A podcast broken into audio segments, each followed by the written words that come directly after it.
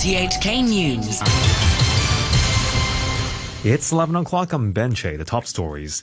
Travelers who spent weeks in hotel quarantine face more time in isolation as officials rush to control cases of a mutant COVID variant.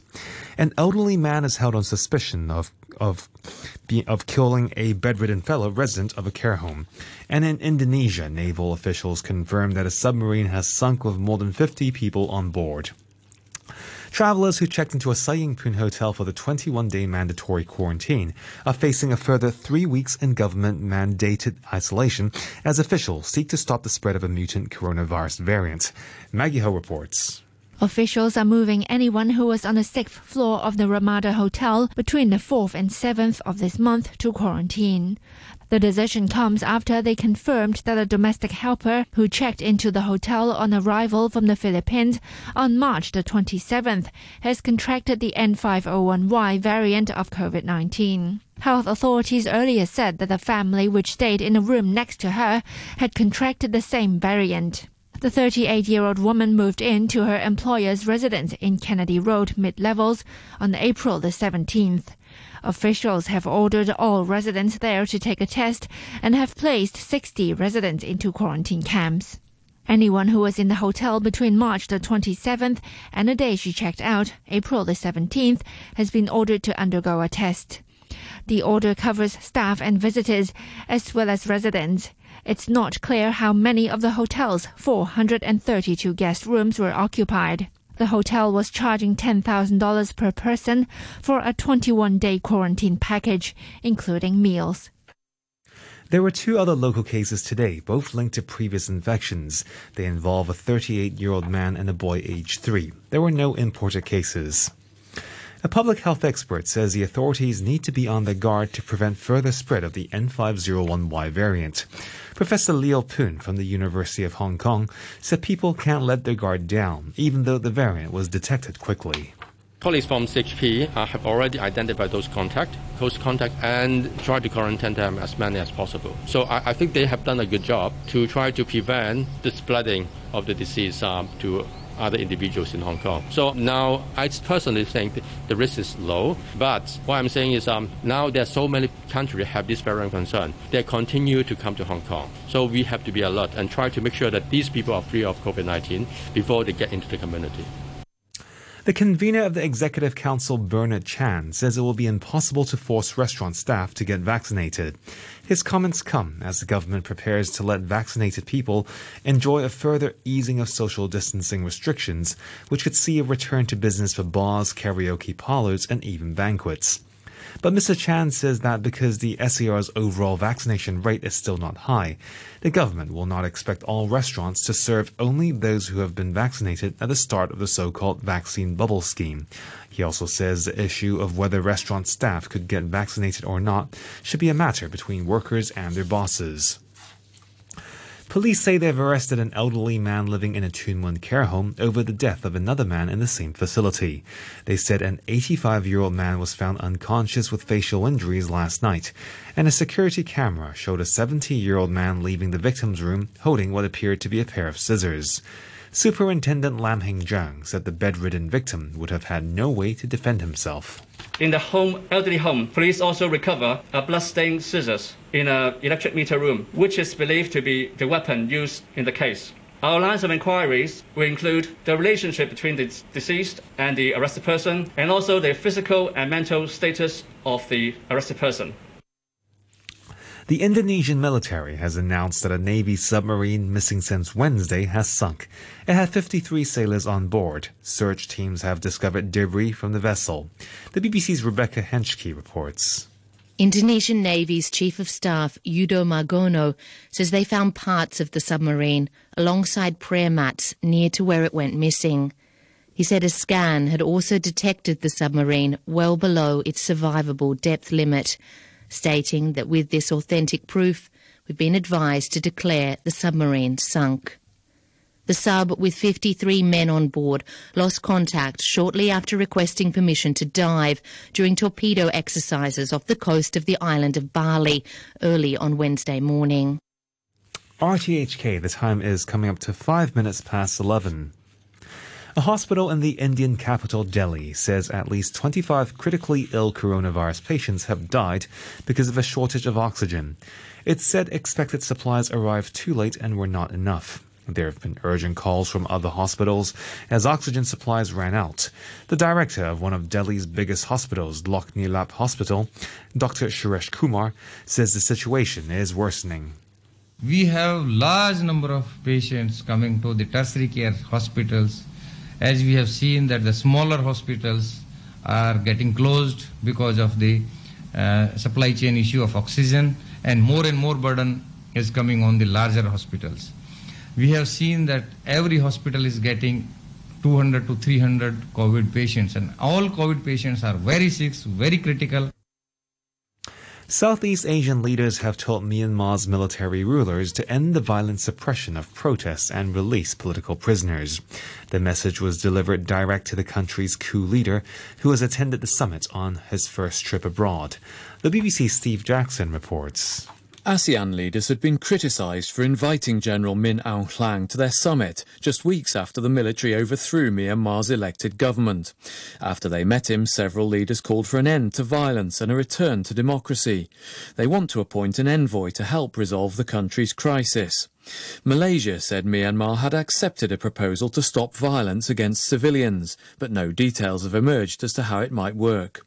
More than 700 protesters have been killed in Myanmar since the coup, and some 3,000 have been detained. Nepal has inaugurated a replica of Kathmandu's historic Dharahara Tower that was destroyed in the 2015 earthquake. It was opened by the Prime Minister KP Sharma Oli a day before the anniversary of the disaster. Here's the BBC's Electra Naismith. The Prime Minister heralded the opening of the replica tower by showering flowers from its balcony. Gleaming white with a gold pinnacle, its 22 stories look a lot like a minaret, architecturally the same as the old one, but with a bigger diameter. The original was built in the 1800s by Nepal's first Prime Minister and was a popular attraction before its collapse. It now has two new lifts along with its traditional stairs, but the public will have to wait till November to climb them and savour those panoramic views of the Kathmandu Valley. A group of volunteers have left a French cave after a 40 day experiment exploring the limits of human adaptability to isolation. The BBC's Emily Haller reports. The 15 participants lived in the Lombrive cave in the French Pyrenees without clocks or any natural light.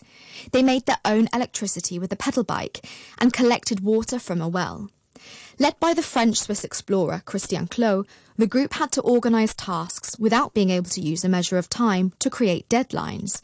Instead, they had to rely on their body clocks and sleep cycles to structure their days. The scientists running the project say it will help them understand how people can adapt to extreme living conditions and respond to losing their frame of reference for time and space.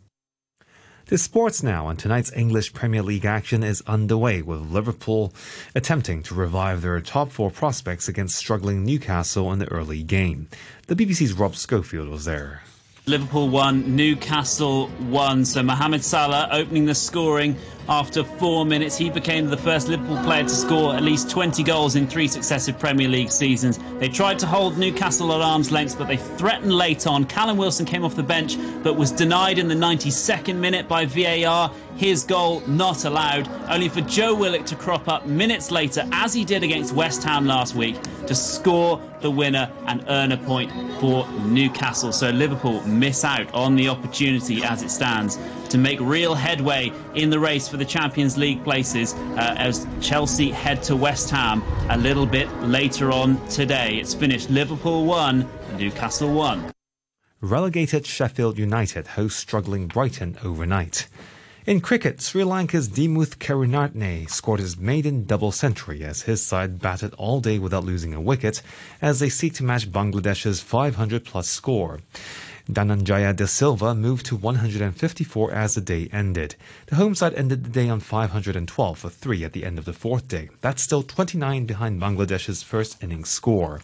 And to end the news, the top stories again. Travelers who spent weeks in hotel quarantine face more time in isolation as officials rush to control cases of a mutant COVID variant. An elderly man is held on suspicion of killing a bedridden fellow resident of a care home. And in Indonesia, naval officials confirm that a submarine has sunk with more than 50 people on board. The news from RTHK.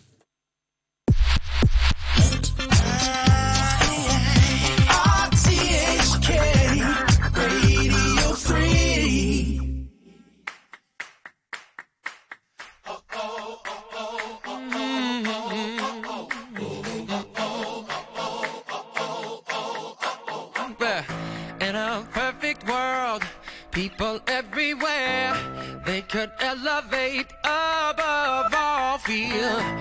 In a perfect heart, there'd be perfect love. I'm still looking for it in someone.